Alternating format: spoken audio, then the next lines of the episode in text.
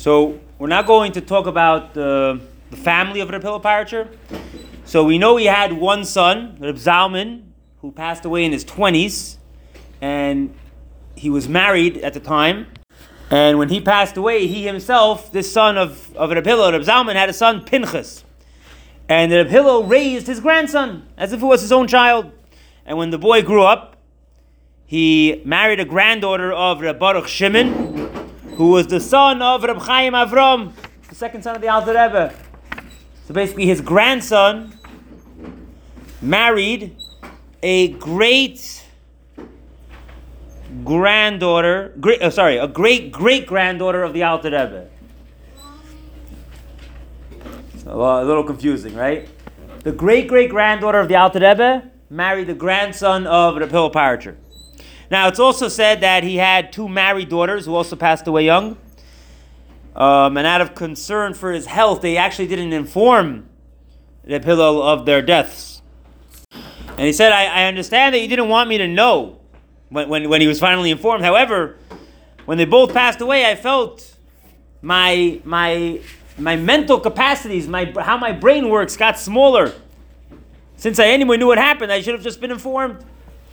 The Hillel's father, the Meir, was named after his grandfather, who became a chassid of the Baal Shem Tov. It's actually an amazing story. So we're going to go through the story now of how his uh, great grandfather became a chassid. So here we go. The Meir's chavrusa, his name was Reb David. He disappeared one day, and after a short time, the family heard that he'd become a follower of the Baal Shem Tov. And his father-in-law was horrified and begged with him to return to his family and his minhagim. And when Reb David refused, the father returned home and instructed his daughter to demand a get, a divorce, from her terrible husband who became a chassid. And recognizing the greatness of her husband, she refused. And very angry, the father disowned them Sounds like the Alter Rebbe, right? Similar thing happened to him. The father disowned them and chased his daughter out of, the, out of his house. And she accepted this, this hardship and pain, poverty. Her whole family made fun of her until her husband was appointed as the Rav in the city of Nikolaev, where the Rebbe was born. Years passed, and the Meir took over his father in law's business. Remember, Reb David is the one who became a chassid. The Meir was his chavrusa. And, and the only work he actually did was he would travel a couple of times a, year to, to these fairs to buy merchandise for the store. But the rest of the time, he would sit and learn. And the rest of his family ran the day to day operations. One day, during his travels, he met a group of people who were rejoicing. And he asked them, you know, why are they rejoicing? Why are they so happy? And they said, well, the famous Rav, Reb David of Nikolaev was in town. Now, he, he knew that his Chavrusa, Reb David, became the Rav in Nikolaev. How many Reb David of Nikolaevs could there be?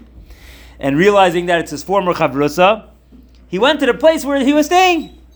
And they both rejoiced. What a union. They haven't seen each other in years. And they started discussing different things. And the Meir asked him during the conversation, he says, Could you please tell me what caused you to go to the Baal Shem Tov and become a chassid? And Reb David, his chavrusa, said, Well, you, you probably remember how we realized that although we were learning for many hours a day, we couldn't say that our learning was the way it should be. Basically, L'Shem Shemayim. When I heard that the students of the Baal Shem Tov achieved this level, so I decided I'm going to go join them. And the Meir uh, agreed, you know, he, he remembered. And the David continued. He said, however,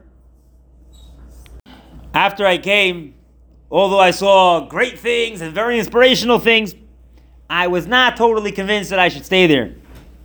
And his students, trying to inspire me to become a chassid, allowed me to observe the Baal Shem Tov while he said Shira Shirim. And even when he said Mishnayos in the privacy of his room. And although that was a tremendous thing to look at, I, I wasn't, uh, it didn't chop me the way they probably thought it would. something was missing, and, and I let them know that I'm going to be leaving soon.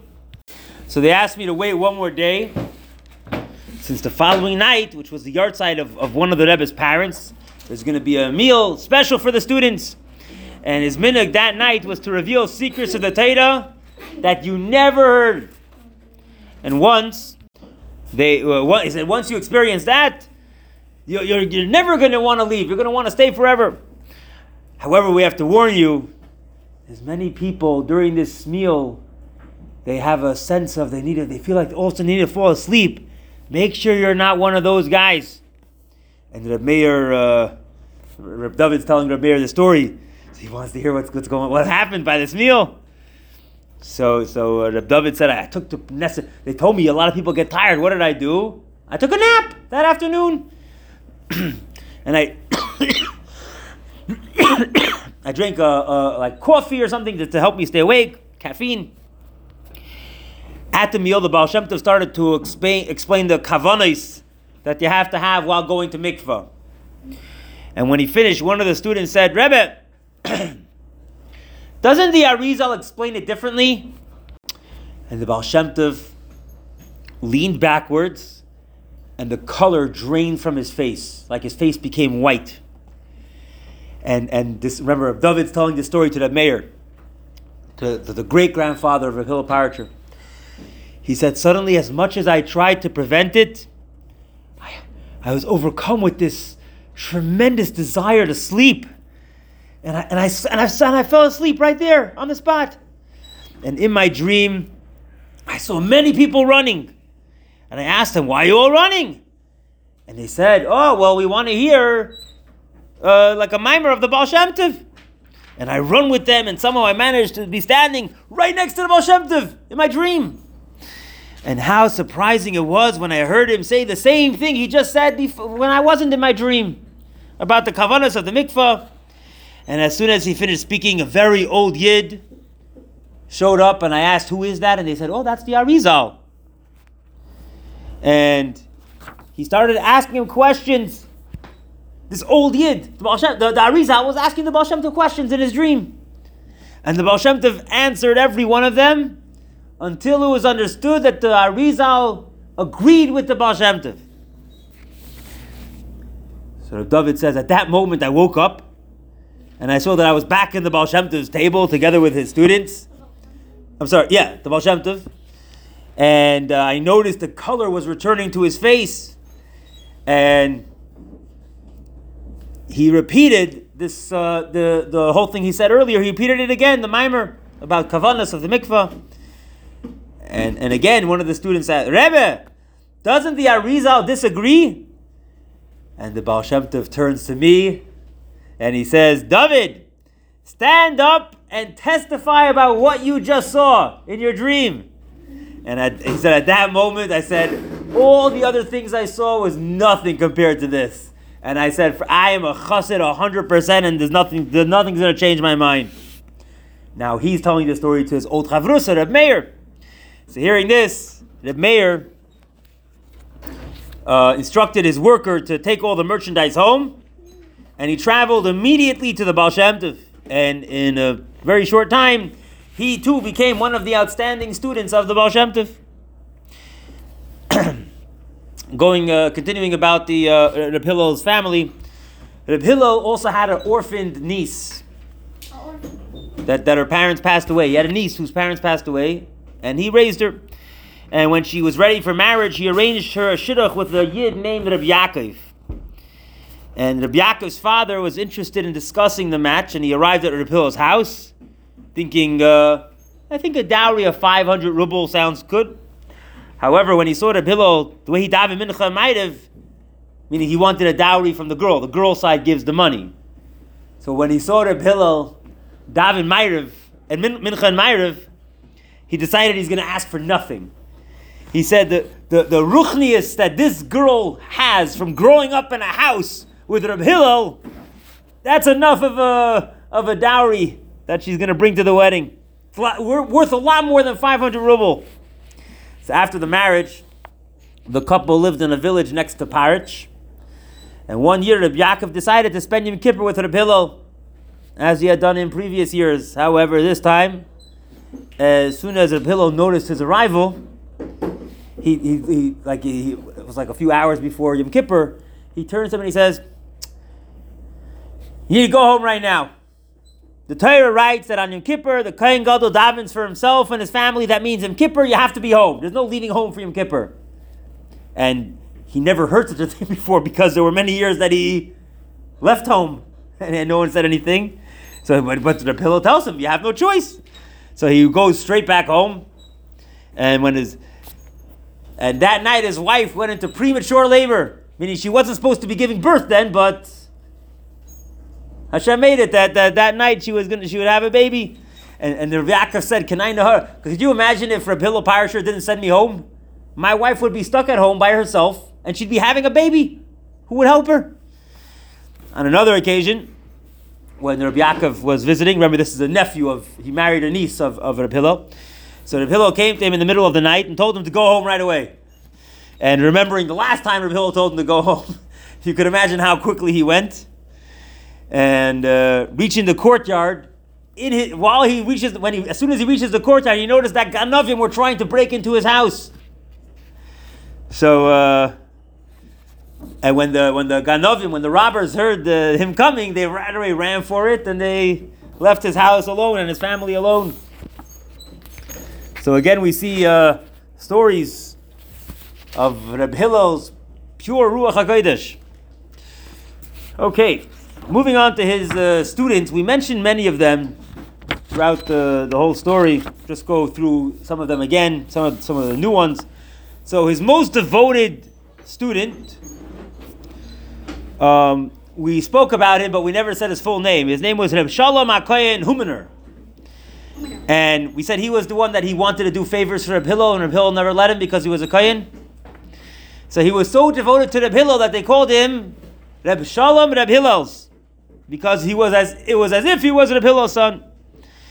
One Purim, Reb Shalom brought uh, Shalach Manas that had a wine and an apple. And the Hillel asked him, "What's the significance of an apple?" Right, tapuach, lashon hakodesh. And he said because the four letters are Rashi Teves for the words Tigalun Piskamin V'Seimru Chidusha, which means reveal your sayings and say something new. And in the middle of their discussion, Reb Shalom broke into tears. He said, "If this world in this world, it's all right. You know, you constantly instruct me what to do. Shalom, do this. Shalom, do that. But in, in, in the next world, who knows if they're going to let me come close to you in the next world? What am I going to do in the next world without you? So Rapil asked him, so, so what do you want me to do on your behalf? And Reb Shalom said, I request that you promise me that also in Gan Eden I will merit to hear you saying my Mari Chasidis. And for a half hour, Reb was lost in a deep thought. And when he came out of his thought, he promised his precious student that he would be with him in Gan Eden. Uh, another student that we mentioned uh, many times was Reb Gershon Dov Ber of Paher. Um, he took over Reb Hillel's job of traveling uh, to all the colonies every year after pillars of Salkos. Then there we said there was a uh, Reb Doiv Zev Kozevnikov. We mentioned him a bunch of times. He was the Rav of Yekaterinoslav. Um, also Reb Yitzchak Yoel Rafalovich, who was the Rav in Kremenchuk. The, um, another student of his was Reb Asher Groisman, was the Sheikhit in Nikolaev. Um, he was the one, we're going to learn later in the year, that Tzemach Tzedek, I'm sorry, the Rebbe Rashab made a special printing of the, of the Tanya. The one we have today is that is based off that Tanya. He was the one, the Rebbe Asher Gross, Grossman, that uh, the Rebbe Rashab uh, helped, uh, asked him to prepare the Tanya for printing. Uh, another one was uh, the Pesach Malostovsky. We said oh, a few stories with him. And okay, so now we're going to move on to his teachers. So we know, we already know from the beginning of the story, his uh, his mashpia was Reb Zalman Zezmer. Um, he was he was the one basically the most responsible one to bring Reb Paritcher to Chassidus Chabad. Um,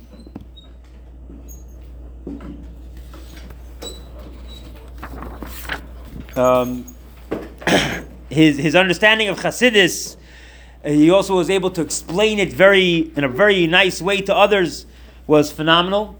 Reb Hillel in his Maimorim, he mentions a few original Hasidic thoughts and explanations from his Mashpia Reb Zalman. And he would say, a lot of times he would say, everyone needs a Rebbe. But you also need a chassid to be his mashpia, meaning your rebbe can't be your mashpia. You need a chassid to be your mashpia. And uh, when he wanted to describe the greatness of Reb Zalman, he would say, compared to the understanding of Reb Zalman, I am like a cat. Trust me, the alley cat, meaning the, the wild cat in the street, and, and me, we're on the same level. The most famous saying that he quoted from the Zalman was that Reb Zalman said in the name of the Alter Rebbe, and this is printed on all the, uh, you know, the Farbrengen wines. I'm sure you, I'm sure you've seen it. The wines that there. The, what does it say on there? What a Chassidish Farbrengen can accomplish is even greater than what Malach Michal can accomplish. Says that every. So, where's that? Now you can tell your father where it's from. It's from Reb Hillel Paritcher, but if you say it to him, you'll give him nachas. Reb Hillel Paritcher said it in the name of Reb Zalman Zezmer. Um, when he was younger, he was a Talmud of Reb Avram Doiv um, of Ovruch, who became the Rav in Zhitomir. Um, okay, so now we're going to just go through quickly his life story, but in, in short, basically. So Reb Hillel was born in 1795 in the town of uh, Brahin. I don't know if I'm pronouncing that right, Ukraine. His father, Reb Meir, was the Rav in the town, and he was a, chassid of the tzaddik Reb Menachem Nachum of Chernobyl. When he was two years old, Reb Menachem Nachum of Chernobyl visited the area, and Reb Meir wanted his son, Reb Hillel, to see the tzaddik. Now, since hundreds or even thousands of Yidden came to meet the Rebbe, he wasn't able to get close and give Shalom Aleichem to the tzaddik. So what did the Meir do? He wanted his little two-year-old son, uh, Hillel, right, to see the tzaddik.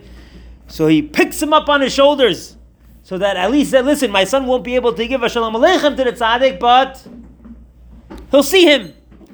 And suddenly, little two-year-old Hillel starts screaming, "Zisha, Zisha!" which means fire, right? Fire, fire! And looking around, the Meir doesn't see any smoke. And he asked his two year old son, Could you point to me where the fire is? And he points straight at the tzaddik, Reb Menachem Nachum. So even at the age of two, he was already able to sense the shechina surrounding the tzaddik.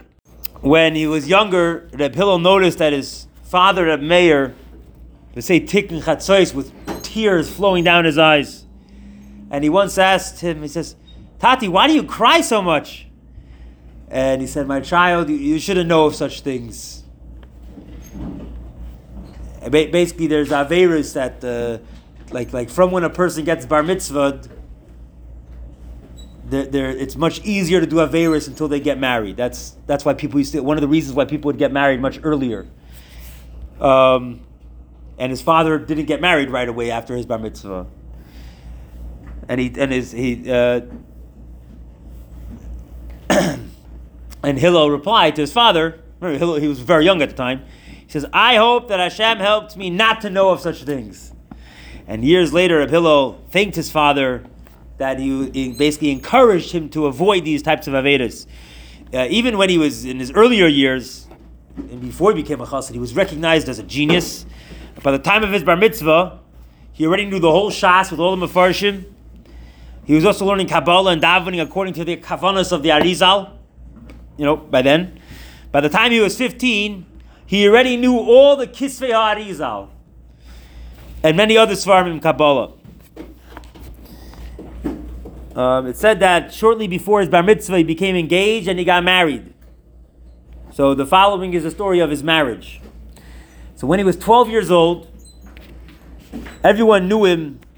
He was known for his greatness as the genius of Chemtz and the richest man in the city. Sent the shadchan to his father to arrange a match for his daughter. And the Meir wasn't really interested in this, but he didn't want to say no to a fellow chassid of Mordechai of Chernobyl.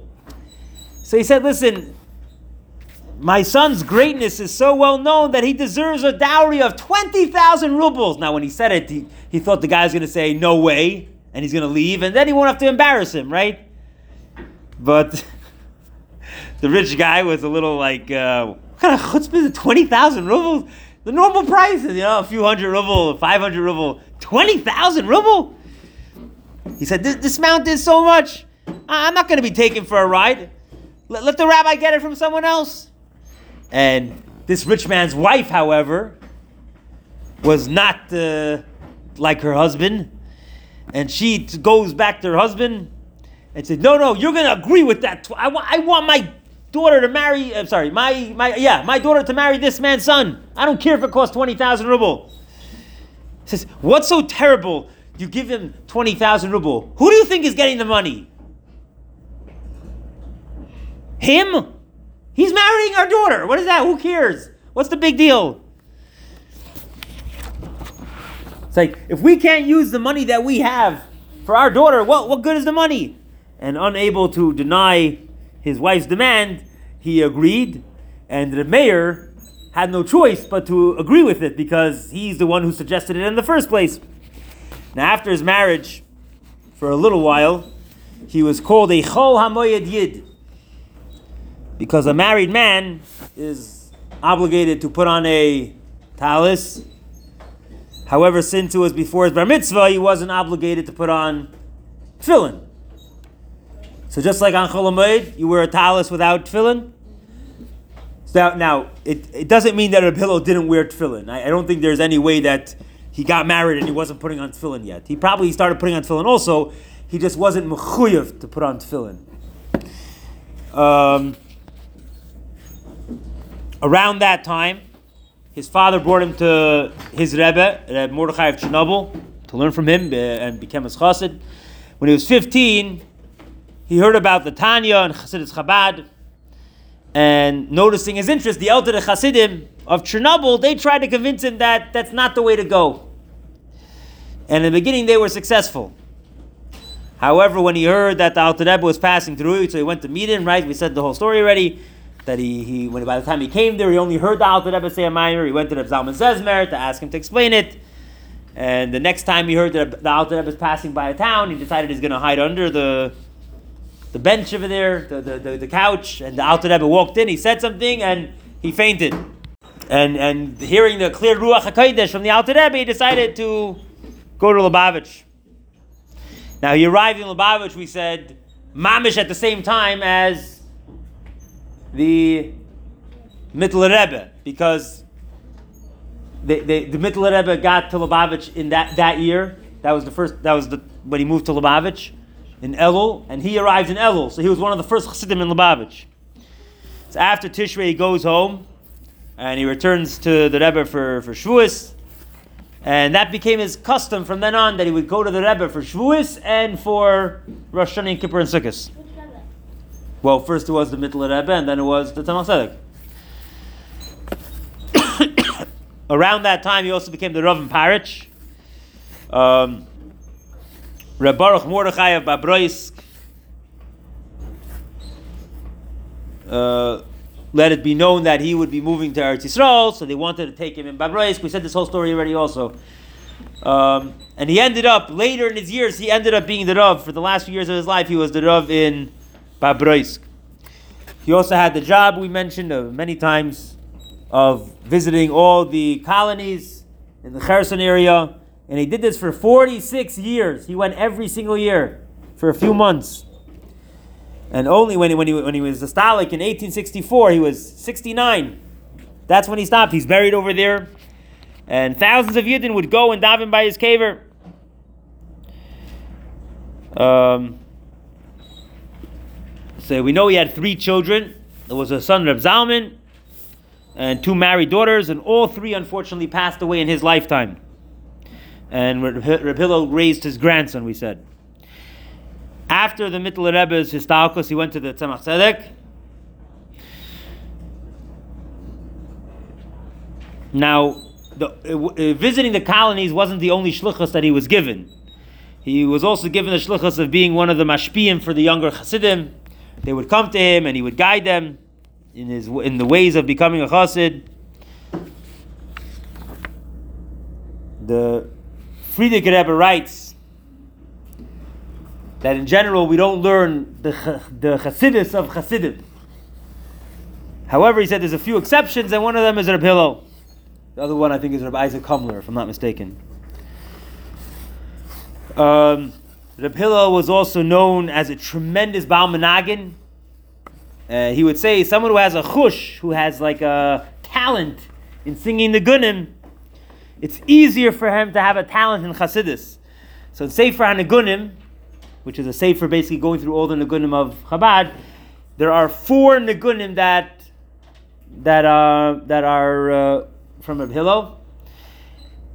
However, in other places, there it shows it says that there are eleven Negunim. I think one of the fam- most famous ones are ya ya ya ya ya ya ya ya ya ya ya ya ya ya ya ya ya Ah, yeah, yeah, yeah, yeah. Right, they made the famous camp song. Oh, please. Well, not a camp song, it's from Oy Rebbe. Oh, please, Hashem, it hurts me so. Right, that's that's a niggin from Rabbillo. Um, his uh, fellow Hasidim, such as Rabbi Isaac Homiler, they sensed that a pillow had Ruach HaKodesh. Um, nevertheless, he conducted himself in total humility and showered love on every Yid he met. The Rebbe Maharash, this is, we'll end off with this. The Rebbe Maharash said about the pillow, my father, the Rebbe, the Tzemach Tzedek, said that he, the Hillel, is half a chassid, because the other half of him is a tzaddik.